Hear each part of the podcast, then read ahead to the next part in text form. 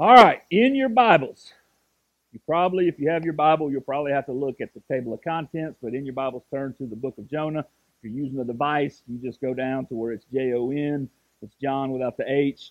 And, and here's the deal, for, for sixteen of the next seventeen weeks, we are going to be in this section of the Bible where they got all the Star Wars characters' names from. It's the Hezekiahs, the Obadiahs, and all the crazy stuff, all the stuff that we kind of, it's like the central part of our states, the flyover states. The minor prophets are like the flyover books of the Bible that we just like visit every now and again, and, and they get some references. Well, we're going to kind of dive into them, all right? We're going to, with, with, with the exception of like this series, uh, Jonah, because uh, we're going to spend three weeks, four weeks on Jonah. Uh, man, we're really going to be getting into to those. Uh, we're going to spend a, a Sunday per prophet, all right? So we start, though, today with Jonah. Now, that's not in order, okay? Uh, we're we're going to spend some time with, with, with Jonah, because here's the thing about this guy. Jonah's a prophet. He's a messenger. God gave him a word, as we're going to see. And, and here's the thing. The word is go. Like, like ninety-five percent of our sermon today is going to be centered around that one thought. And, and we've been praying, and I've been praying, that what happens the next seventeen weeks is that we will be spurred on to action as we surrender to the lordship of Jesus Christ in our lives. Like, and I don't mean just like the repetitive, the routine, I'll go to church two point five Sundays a month action. I, I, I mean like, God, where do you want me to go? And I'm going. And that is exactly what today is about in Jonah one. And I've been praying all week that this message, not my words, not not not Michael, but this message about this man Jonah will spur you into action to do what God is calling, to do what God is commanding us to do. And so I want to remind everyone, okay, there is only one teacher in this room, and it's the Holy Spirit. Right, it's not me. I'm I'm I'm just I'm just a voice for the Lord, and so I encourage you to listen to what God is commanding you to do today, and what He might be calling you to do. This this week I had a phone call, and, I, and I'll get more into the details of it, about a revival that's coming up. And the guy's like, "Man, you sure are making me feel guilty." I'm like, "Dude, this is the first time I've ever talked to you on the phone. I don't even know you." And I said, "Maybe it's not me making you feel guilty, but maybe it's what you know about God's word is stepping on your toes, and you know you need to you need to respond differently than what you've been doing." Right? I'm not here to make you guilty. Right? I don't I don't ever use guilt. I try not to ever use guilt. Let me say it that way. I try not to ever use guilt as a tactic. But man, maybe if you're feeling guilty, maybe if you feel some some conviction, I pray for conviction in your lives often. Maybe it's the word of God speaking to you, and you need to be spurred on to action. So that's my prayer for you. All right, so some quick facts about Jonah. Uh, Jonah lived, the book was written uh, seven ninety-three to seven fifty-three B C, okay, about that, that time period. Uh, the name Jonah means dove, all right? Not significant for anything. Uh, Jesus mentions four prophets in his recorded teachings: Elijah, Elisha, Isaiah, and Jonah. Jonah's a pretty big deal, right, if he got mentioned with those guys. Uh, Jonah served King Jeroboam of, of the northern kingdom, uh, which is Israel, and we're going to have the historical content of all that laid out for you. You know, David came along, and then Solomon came along, and then the kingdom split into a couple of different kingdoms, and we're going to talk about all that, and different prophets served different kings at different time periods, so we're going to, we're going to talk about that. But Jonah served King Jeroboam of the northern kingdom. And here's the thing, their greatest enemy were the Assyrians. All right, their capital, Nineveh. All right, so here we go. Jonah chapter one, verse one. We're going to read the entire chapter. Then we're going to come back through it, walk through this. Now the word of the Lord came to Jonah, the son of, where's my glasses? Amittai, saying, "Arise, go to Nineveh, that great city, and call out against it, for their evil has, has come up before me." But Jonah rose to flee to Tarshish from the presence of the Lord. He went down to Joppa and found a ship going to Tarshish. So he paid the fare and went down into it to go with them to Tarshish away from the presence of the Lord. But the Lord hurled a great wind upon the sea, and there was a mighty tempest on the sea, so that the ship threatened to break up. Then the mariners were afraid, and each cried out to his God. And they hurled the cargo that was in the ship into the sea to lighten it for them. But Jonah had gone down into the inner part of the ship and had lain down and was fast asleep. So the captain came and said to him, "What do you mean, you sleeper? Arise, call out to your God. Perhaps the God will give a thought to us that we may not perish." And they said to one another, "Come, let us cast lots that we may know on whose account this evil has come upon us." So they cast lots, and the lot fell on Jonah. Then they said to him, "Tell us on whose account this evil has come upon us. What is your occupation, and where do you come from? What is your country, and of what people are you?" And he said to them, "I am a Hebrew, and I fear the Lord, the God of heaven, who made the sea and the dry land." Then the men were exceedingly afraid and said to him, "What is this you have done?" For the men knew that he was fleeing from the presence of the Lord, because he had told them. Then they said to him, "What shall we do to you that the sea may quiet down for us?" For the sea grew more and more tempestuous. He, he went to them, "Pick me up and hurl me into the sea. Then the sea will quiet down for you. For I know it is because of me that this great tempest has come upon you." Nevertheless, the men rowed hard to get back to dry land, but they could not. For the sea grew more and more tempestuous. I struggled. Look, there's a couple words, and this is one of them. All right. Therefore, they called out to the Lord. That hospitable word, that one too. Man. "O Lord, let us not perish for this man's life, and lay not on us innocent blood for you. O Lord, have you done as it pleased you?" So they picked up Jonah and hurled him into the sea, and the sea ceased from its raging. Then the men feared the Lord exceedingly, and they offered a sacrifice to the Lord and made vows. And the Lord appointed a great fish to swallow up Jonah. And Jonah was in the belly of the fish three days and three nights. All right, so let's break this down. So we're going to walk through this, and, and we're not going to get as far as I want to, but we're going to do it anyway. All right, so now the word of the Lord, verse one, came to Jonah. This is the very thing that makes Jonah a prophet. The word of the Lord came to him. There was a message. So you and I have access to the Bible. We get to tote it around in our pockets and everything, and we get to read it every time we want. That was not the case with Jonah, right? He had to receive the message of the Lord directly from the Lord, and so the, the, the message came to him. And here's the thing about the word of the Lord that you and I need to know about. We cannot leave this room today without understanding this. The word of the Lord is always meant to be shared with other people.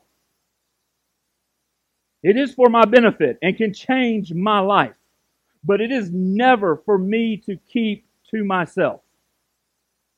And when we have the word, when we have this message from God, it is for the benefit in our lives, but it is always to be shared with other people. Now I get asked this question, does God speak to you? God, does God speak to you? I'm like, absolutely God speaks to me. That's a, that's a no-brainer. I even get asked, do you ever hear the audible voice of God? Like, you don't? Like, you, you, you don't hear the audible voice of God? I'm like, yeah. Every time I read the Bible out loud. I mean, God sounds like some, you know, hillbilly from Jackson County, Georgia. Grew up in the beer capital of the South, right? Arcade, Georgia. That's what, that's what, that's what God sounds like. Every time I read God's word out loud, I hear God's voice. God speaks to us through His Word. He's given us the very message that is useful, and we say this a lot, useful for teaching, it's for correcting, for training. It's to prepare God's people. That's, that's verse seventeen of Second Timothy three. But God also speaks to us through the Holy Spirit, through, through the gentle nudges. We feel those convictions sometimes. God's like, man, I've put my spirit in you. I've given my spirit to you to nudge you along. And of course, he speaks through the wise counsel of others. Of course, God speaks to us. He speaks to all of us as followers of Jesus. That's how he reaches us and how he gets our attention. My question, though, is are you distracted from hearing from God because of the of the the noise that is in your world? And are you are you distracted? Man, schedules keep us so busy.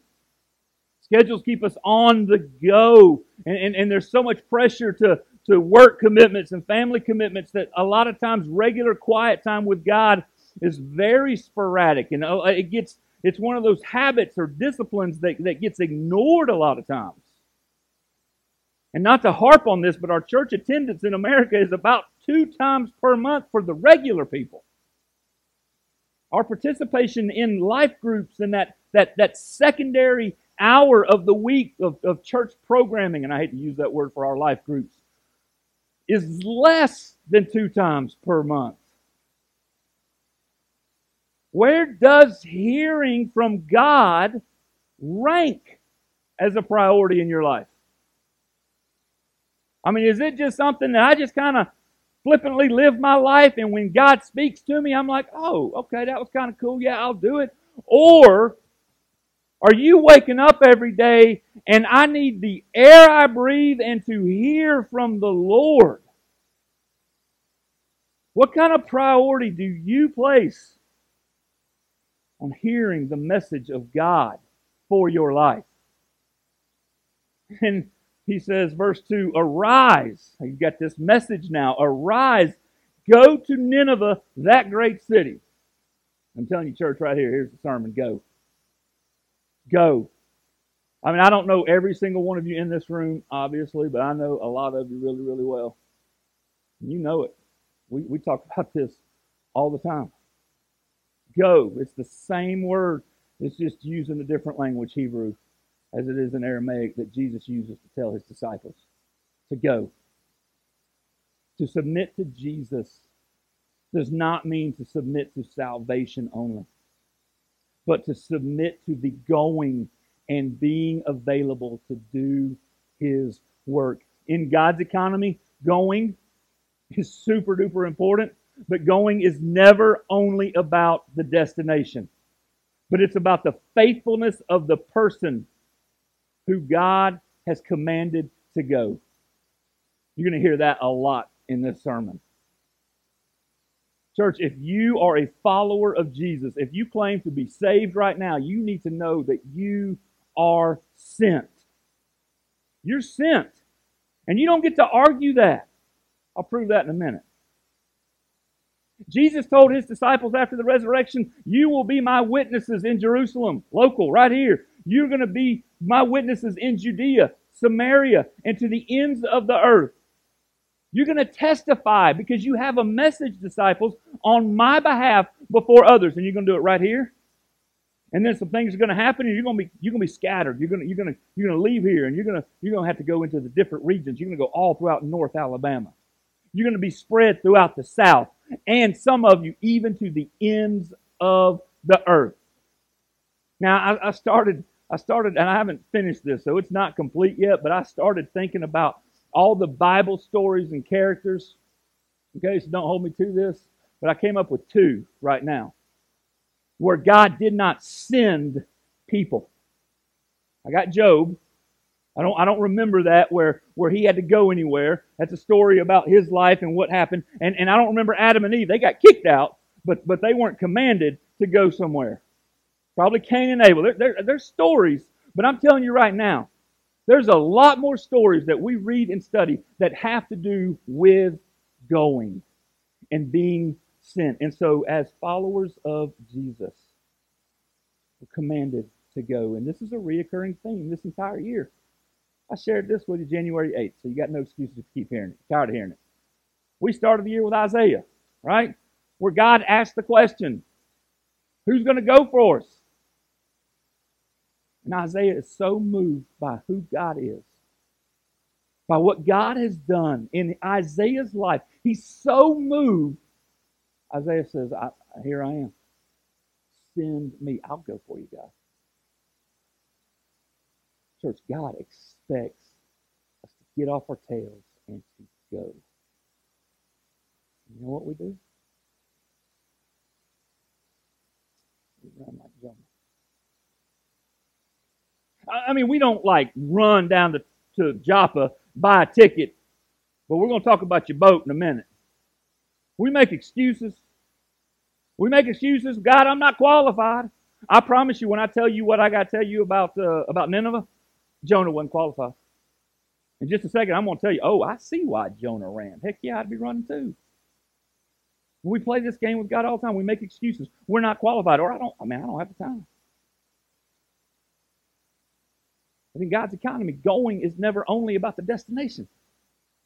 It's about the faithfulness of the person who God is commanding to go.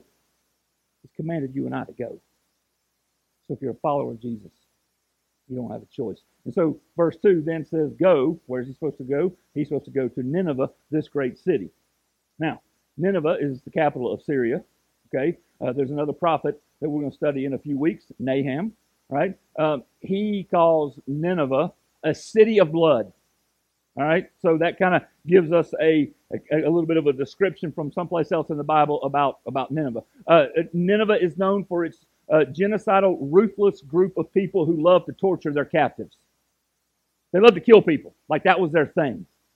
You know, you go to Vegas, Sin City, it's all about the gambling, it's all about the nightlife and everything. Nineveh is like, man, we don't need lights, we don't need neon lights, we're just gonna kill you. That's what that's what we want to do, and it's not gonna be pleasant. It's not gonna be quick mercy killings. Killings. We would go and we would capture as many people as we as we could. We would bring them back to our place, and then we would just torture them like dismemberment. They love dismemberment. I read more than one story. I'm laughing. I'm sorry. I shouldn't do this. I read more than one story this week about one of the practices in, in Nineveh as they would capture you is they would save one hand, right? And then they would like they would like be shaking your hand. Like like we would have a guy like. Like we would be gradually, you know, how we would greet one another, men, shake hands, nice firm. We would have one guy that would just be shaking your hand. And they would start cutting off parts of your body. And they would start at the feet, and they would just go to the joints, and they would work up. And it was all so that they could be shaking your hand as you entered into the afterlife. Ruthless. They would skin people alive. They, they, they would literally tie you up, and they would split you down from the back of your head in your scalp all the way back down to the backside down there. They would do the same thing on your legs, and, and they would literally peel the skin off of your body. And, and they got so good at it that they would then hang these skins up on their mighty, they had a hundred-foot wall around Nineveh. They would, they would display these skins on the walls. So when you visited Nineveh, you'd be like, what's, what's up with the artwork up here? This, this to me is the worst. They would cut the tongues out of mom and dad's mouth. And then they would burn the kids alive with the parents watching. Just so the parents would be in complete torture, not even being able to grunt and moan because of the pain of not having a tongue. They would watch their kids burn slowly. And I could go on, but I think it gets done. And Jonah didn't want to go, right? I mean, that's like the understatement of the year.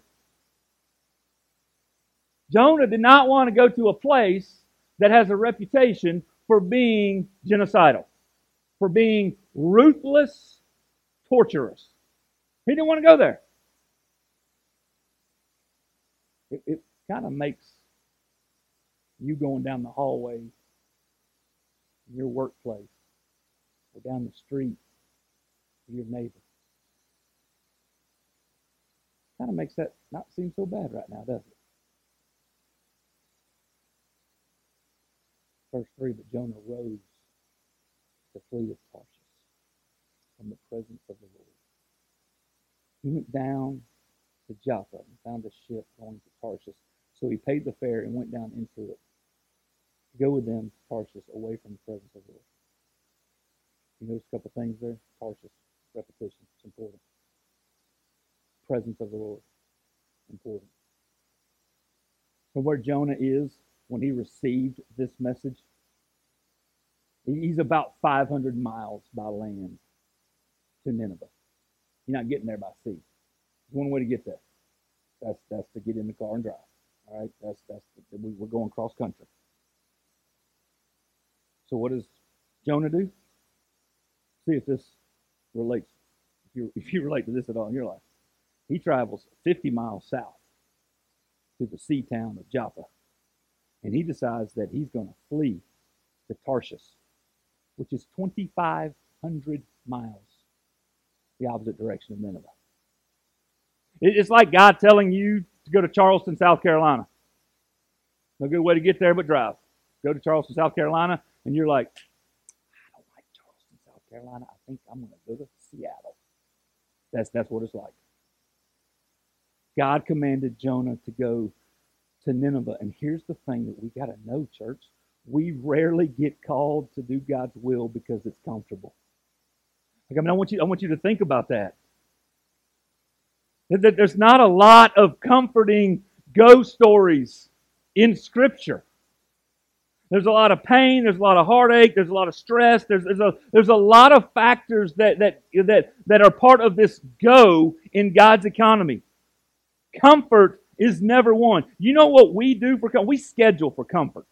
We we want comfort in our lives. By golly, if it if it, if it's too cold in here and you're uncomfortable, you know what you do? Poor Miss Margaret. She wears gloves.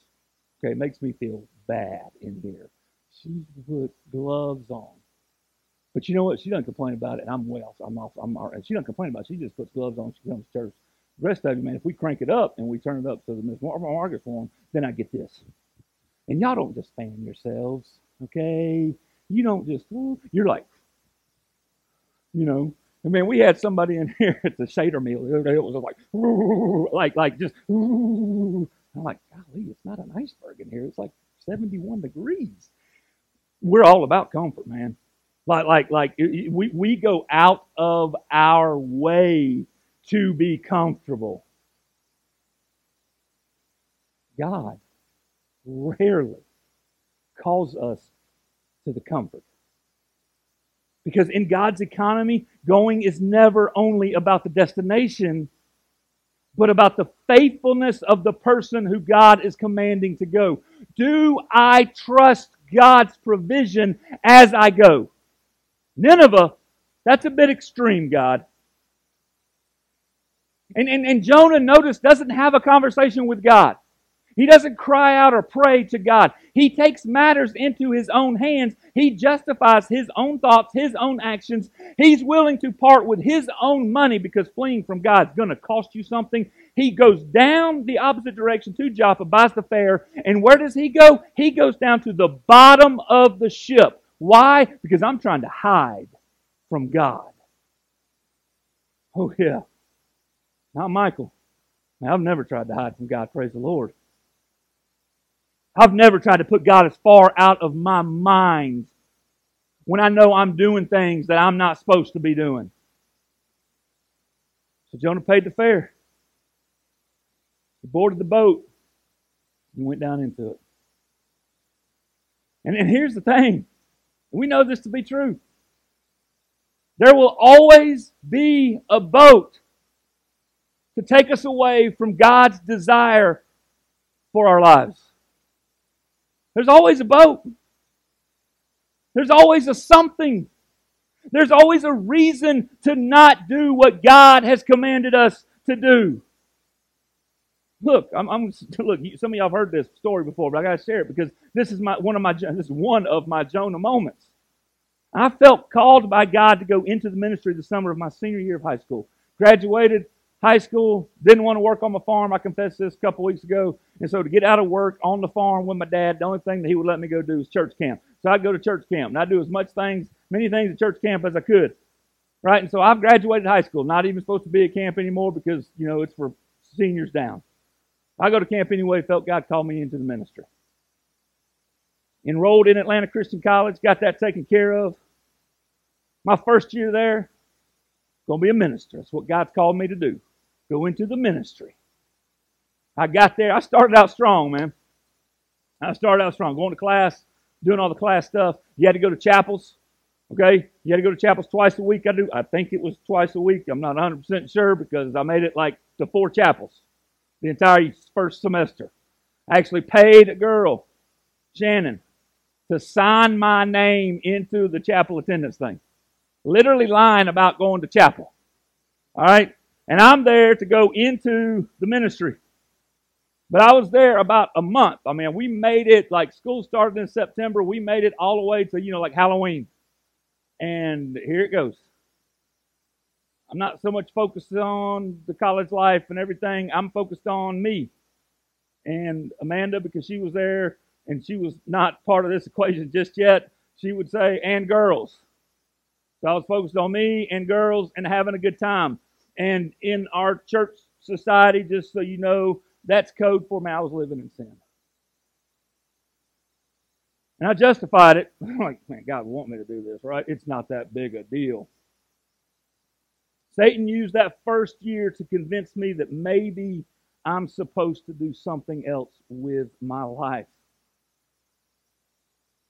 But somehow, the school, the administration, because they didn't know about all the, the having a good times that I was having, they selected this guy to be on a public relations team where we would travel around the South to different church camps, and we would advertise and we would recruit for the school. I was on the P R team for Atlanta Christian College, right? And I had I had one job. Man, you go to these camps, you represent the school, you represent God, and you recruit people to, to come to the school. All right, that, that was it. And I'm like, well, I'm still coming back to school the next year because I was playing basketball, and I would get a scholarship for doing this. And it was, again, it was a lot easier than going back home and working on the farm. I'll go to church camps for the rest of my life if I can get out of, you know, picking up dead chickens and all that kind of stuff. And, and, and so absolutely sign me up. What do I have to do? You just have to represent God and represent the school well. I can do that, okay? And so at the beginning of each week of camp, man, we would be introduced. You know, you got sixty, eighty, one hundred, whatever the kids is, and they'd introduce all the all the adults there and who they are. And part of our introduction was that, hey, we got a team from Atlanta Christian College. They're going to be working with you, a bunch of college students. We would have to kind of tell our degree, what we were pursuing in the ministry. And so I'm like, hey, youth ministry, because I, I love kids, and I don't want to work with adults. So youth ministry... Is, is God's sense of humor just flows through my life, all right? And and I still do, by the way. Man, I'd much rather be a youth minister, but that's another conversation for another day. No offense to anybody in the room. So we were supposed to tell the campers about how much fun being a Christian college student can be. But I'm like, well, I can't share about how I have fun because it's not what they want. And so then we were to recruit them to come to Bible college. And I did that for three consecutive weeks, in which then my tone changed. As I'm in turmoil because I've spent the first year living it up and partying and focusing on who? Me. And so instead of saying, I'm here representing Atlanta Christian College and I hope to be a youth minister, about week four, I'm like, yeah, Atlanta Christian College is a good school and I'm undecided about what I want to do. I'm not sure. And like my P R team, they're there. There's Daryl Portwood and Chris Weldon, Jennifer Parker, and they're like, like, what did you just say? And I'm like, yeah, I don't even know. I don't even know what I'm going to do. And so I started doing this week after week after week. And after a couple of weeks of this, I get a phone call. Robert McGuire. He's the man that oversees the public relations department at Atlanta Christian College. And he's like, um, so we're getting some things that you don't even want to be a minister. Which is all well and good, but part of the selection process was that you're going to recruit kids to come do ministry, and we wanted people who were committed to this and now. So it's like, what, what's going on? right? And and I, I love Bob. He could he would just shoot straight with you. I'm like, I don't know, Bob. I came here to do this thing. No, I just I don't know if I want to do this. I don't. And and here's what I did. I mean, I I, I sat in his office, and there's ministers on campus. There's guys around. I don't want to be one of these guys.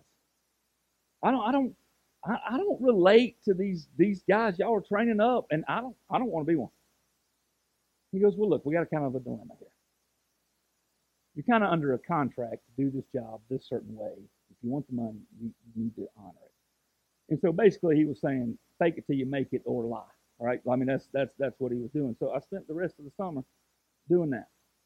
Just just pretty much saying, hey, I'm go youth ministry. I'm here for youth ministry, right? But in my heart of hearts, man, I was like, I, I don't want anything to do with this. And so I went to my sophomore year. And and I, and I did the thing, I walked through the process, and, and I just lived for me all the more, all the more, all the more. And by halfway through, at least I had a wonderful, you know, distraction in my life, sitting sitting right over here, and I say that with in positive numbers. She was great. That's where I met her. I walked away. The boat. Port selfish, and I bought the fare, and I stepped right on, and I started living for me.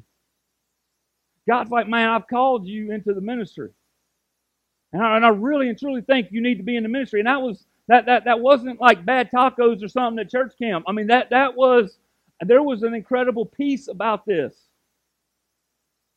God's like, this is what I've called you to do, Michael. And and Michael's like, well, there's a boat over here going in a different direction. I think I'm going to take that boat. What I wanted was more important than what God wanted. And for five years, and God let me drift at sea. And the storms, they weren't that bad. I mean, you know, they they they, they we didn't feel like anything was happening. Life was not that bad. You know, enrolled at school, got a great job, married, traveled a lot. And we stayed involved in church. You know, we, we still kept we kept God a priority because we went to church.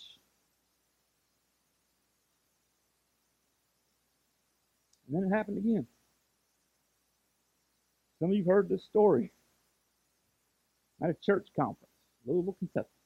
See that? I mean, look, I didn't just like flee, flee God. I'm like, yeah, I'll go to the church conference, Louisville, Kentucky, Southeast Christian Church. I mean, I've, I've had Bob Russell over to my parents. I've had him over to our house before. I know the guy, sure, we'll go up there to the conference thing. And so we go up there to the conference thing, and we're doing the thing. And and and it's, it's you know, three days of pumping you up, pumping you up, pumping you up. And you're like, yeah, God, God's awesome, right? We talked about the whole mountain thing. God reveals his glory on the mountain. And, and, and I'm sitting here, and I'm riding back. And there's seven or eight of us in this fifteen-passenger church van, the regular church vans y'all know about. And I'm sitting in the very back row. And we're sharing, and David Simpson's driving, and, and there's Rose Riddle and John Simpson, some other people there. And everybody's just like, man, this is what God said to me, this is what God said to me, this is what God said to me. And I'm back there pouting. I'm like, are you kidding me? Because there was this conviction. Everybody else is like, rah, rah, go, go, go. And I'm like, dang it, God. Because it, it was it was this conviction of, Michael, these things you're supposed to be doing. So they ask, well, Michael, how about you in the back row? What what what'd you take away? You're awfully quiet. Nothing. Hey, it's just all right. It's all right. Wasn't no big deal. Whatever. They just a big church, a lot of money. That's all they are, right? Inside and out, tore up. What I was supposed to be doing. And even though it was not like this raging sea, I was fleeing from God. And for another six months, I wrestled with God. And then the wind started to pick up. All the success at U P S. Every, everything as I'm climbing that corporate ladder and got this promotion and got this promotion and then got the third promotion. Hey, we're we're on strike and I'm crossing the picket line. I'm showing up to work. I don't care. I'm doing everything at U P S and things are just falling out for me, and I'm on the fast track, and life is great. All of that stopped. Things started to fall apart. And this conviction of, I want you in the ministry, does not go away. I can't escape the thoughts. Then it gets to where I can't even sleep at night. There's always a boat. Because I'm telling you right now, I was making more money then at, at, at twenty-four than I am right now at, at forty-eight. I, and I, I'm like, man, I can't do this. I can't leave this lifestyle. I can't leave all of this right here. That's my boat. Not sounding like forced there, sorry. But that, but that, that, that's that was my boat at that point in time. I'm telling you, church, there's going to always be a boat to take us away. Because we're commanded, here's where we're shifted. We are all commanded to go make disciples. We don't hide that here. And some of you have heard this message come out of my mouth for twelve plus years now. Life Ridge is only eleven years old, so y'all get to figure that one out. And we've got boats to keep us from doing it. We got reasons and to some things to keep us from committing to being in discipling relationships. Let me ask you, church, which of these commands are optional? All right, you, you tell me which of these are optional. Do not commit adultery. Do not lie. Honor your mother and father. Do not worry about tomorrow. Do not covet your neighbor's stuff. Remember the Sabbath. Love your neighbor as yourself. Which of those are optional? Well, if you've grown up in Sunday school, you know you're going to say not a one of them. None of them are optional. All of them are taught in the Bible, and we're to obey the commands. Then why do we treat the command, go make disciples, Jesus gave us the model for this, by the way, as an optional command? I just haven't been called to that. You have been commanded to go and do this. So what's your boat? What's your boat? What's the thing that's keeping you from going to build the relationship with the neighbor down the street, who you know doesn't have a healthy relationship with the Lord? What's the boat that's keeping you from inviting your one more that I know you're faithfully praying for to life group this week? Well, just to come over to dinner at your house, maybe. What's the boat that's keeping you from that? Because here's the thing, to go in response to God's command is going to disrupt your normal life. Heads up, if you didn't know that, it's going to disrupt your life. Because Jonah, I'm pretty sure, was pretty comfortable doing whatever it is he was doing. You cannot live life the way you want to, doing the things that you want to, and be obedient to God without some disruption. Because here's what we do in our, in, in our society. We try to cram things into our current life. And, and I'm telling you right now, I've done this thing twenty-something years now. The very first thing that when life gets cluttered, okay, and when, when things get hectic, the very first thing that gets cut out are the things revolved around the church setting. Got a revival coming up in the next few months. So I've been talking to some of their church leadership, and, and they want me to preach. And so as I've talked to them, I don't even know where, where like, the, the, I got two possible. I got one definite, two possible. And, and on this particular, I'm like, I don't even know where Mississippi this place is. So I, I know nothing about this place. And I'm calling and I'm talking to their church leadership, and they're like, well, we want you to preach on what our next step should be. And I'm like, so I asked the question. I'm like, well, what was your last step? And they're like, excuse me? And I'm like, well, yeah. I mean, if you want me to tell you what your next step is, tell me about your last step. Because because I don't, I don't know you, since we're using this terminology. And so they gave me the rundown of things that they used to do before COVID versus the things that they do now. Oh, yeah, you know, we used to have Sunday school, but we don't do that anymore. We used to print bulletins. We don't do that. I mean, that was literally one of the things that they did. We don't print bulletins either. Um, and I'm like, okay, so you're talking about your last step had to do with the programming of the church and printing bulletins, and we don't pass communion anymore. We do the little the little packet things. So I asked, I was like, so you're, you're doing all the stuff, the, the, the, all the church things, but you're not getting the results that, that you think you should. Is that right? And he's like, no, we're not. So we just kept talking. And then this guy brought it up. These were the exact words. Tell me about this discipleship thing I've heard you do. And so we had we, we we had a decent conversation about this. They're putting me up in a casino, by the way. just for just for transparency's sake, I just want y'all to know about this. All right, just in case something happens, they are putting me up in a in, in a casino. So um, we'll make sure we hand the church credit card over before we before we go on this. So so so we had a lot of conversation, and it ended with this thought. Bill, Bill, discipleship cannot be done without you going. I said, and from our conversation, the things that I've, I've heard you say, uh, you, you'll take time off of work. You you will literally take time off of work so that you will go to your nine-year-old's flag football game. It's not even real football. It's like playing soccer, right? Like you'll take time off work and you'll you'll go to that, which being there for your kids is important. But let me ask you this, Bill. If I lived in your community, would you be willing to take time off of work to meet with my son to help him walk with him in his faith journey? Would, would you, would you miss work to help my son in his faith journey? And he was like, what are you even talking about? But man, that, that, that's what it takes for discipling and to go as Jesus commanded us to go. It doesn't happen without disruption in our lives. And it doesn't happen without sacrifice. And, and I asked him, and I said, how many weeks of vacation do you get? He said, I get five.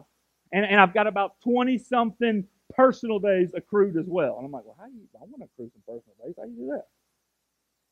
I said, are you willing to go to one of the missionaries that your church supports?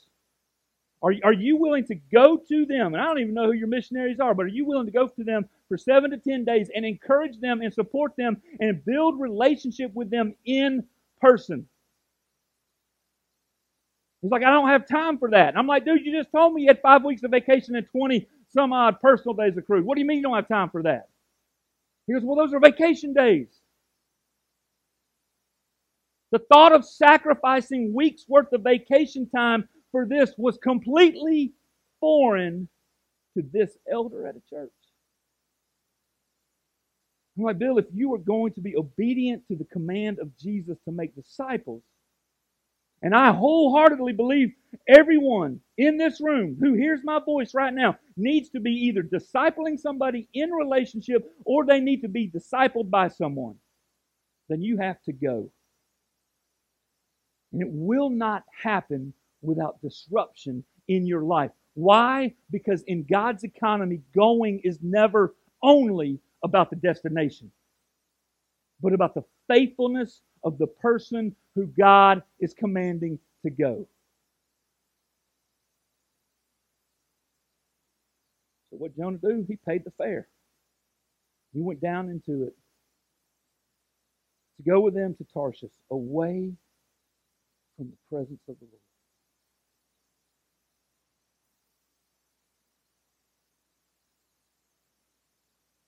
I love verse six. And the mariners were afraid, and each cried out to his God. And they hurled the cargo that was in the ship into the sea to lighten it up for them. But Jonah had gone down into the inner part of the ship and had lain down and was fast asleep.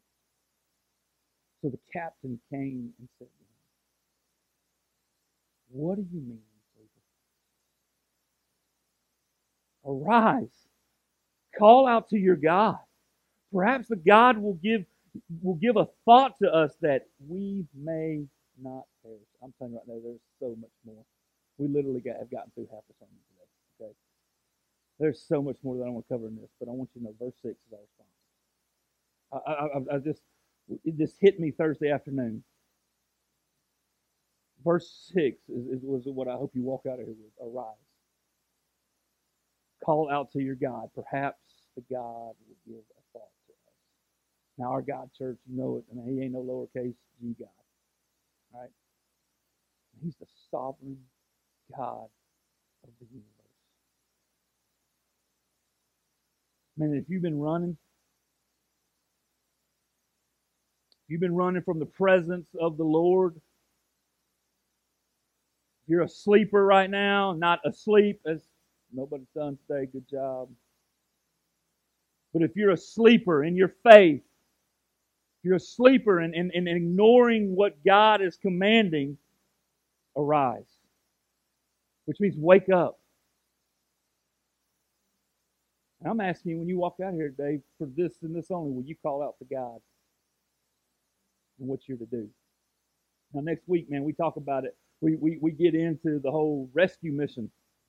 God literally sent a fish because, I mean, they threw Jonah over, and if you don't know anything about where Jonah lived, he lived in a desert. And so swimming lessons were not readily available at the Y M C A. The fish was not punishment. The fish was a rescue. And we're going to talk about that, and we're going to talk about the repentance side of things. And that come to your senses moment, and I'm praying for you, church, that it is now. Because the thing that is lacking, the thing that is lacking is us going. I, I was asked this, I was literally asked this very question by somebody about two weeks ago. What do you want from your church the most? Double in attendance? I'm like, no. I want to dis- I want to double the number of people who are committed to making disciples. Man, if we if we don't have, if we if we don't add another member to Life Bridge, I'm not going to lose sleep over it. But I lose sleep. All this gray, all this gray is the, from the the from the sleep I lose about the people committed to making disciples the way Jesus modeled for us. The kingdom's going to take care of itself, and the kingdom's going to grow. All right, when we live that out. Because you want to know the cool thing about this? Huh? You want to know the cool thing about this whole story? Is the mariners who were crying out to their little g gods, who had no idea who, who our sovereign Jehovah God is, you want to know what happens to them? They, they start making sacrifices to God. Once Jonah is broken, once Jonah gets to the point of, man,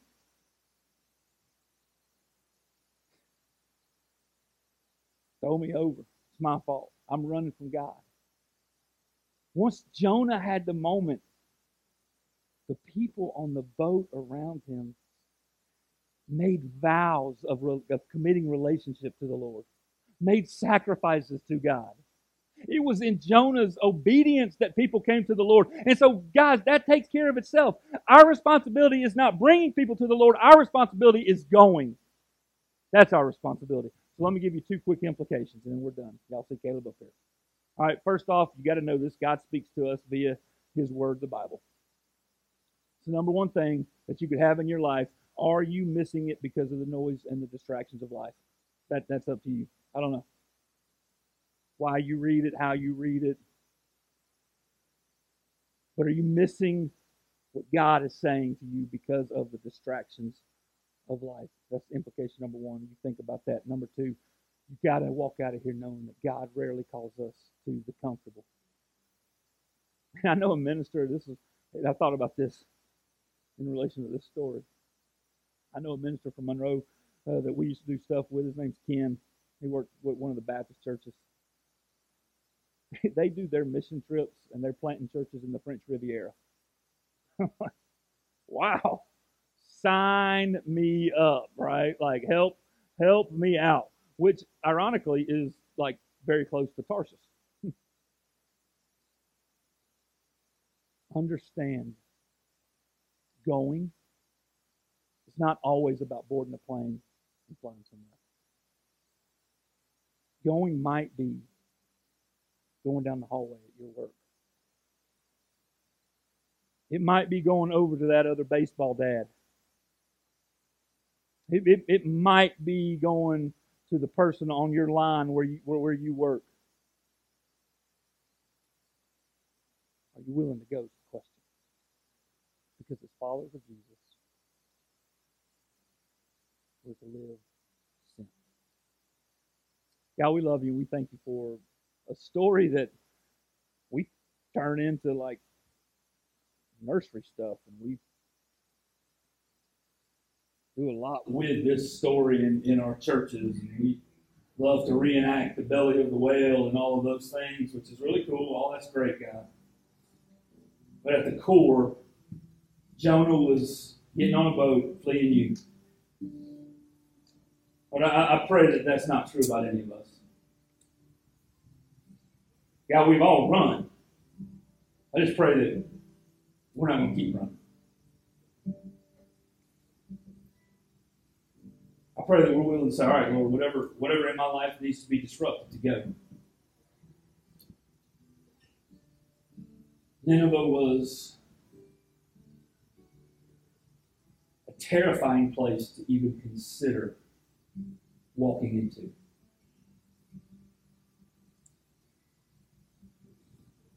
You never call us to the comfortable. So, Lord, I, I pray that our faithfulness will be on display as we submit to the command of God. We love you, God. Thank you for your mercy. Thank you for your grace.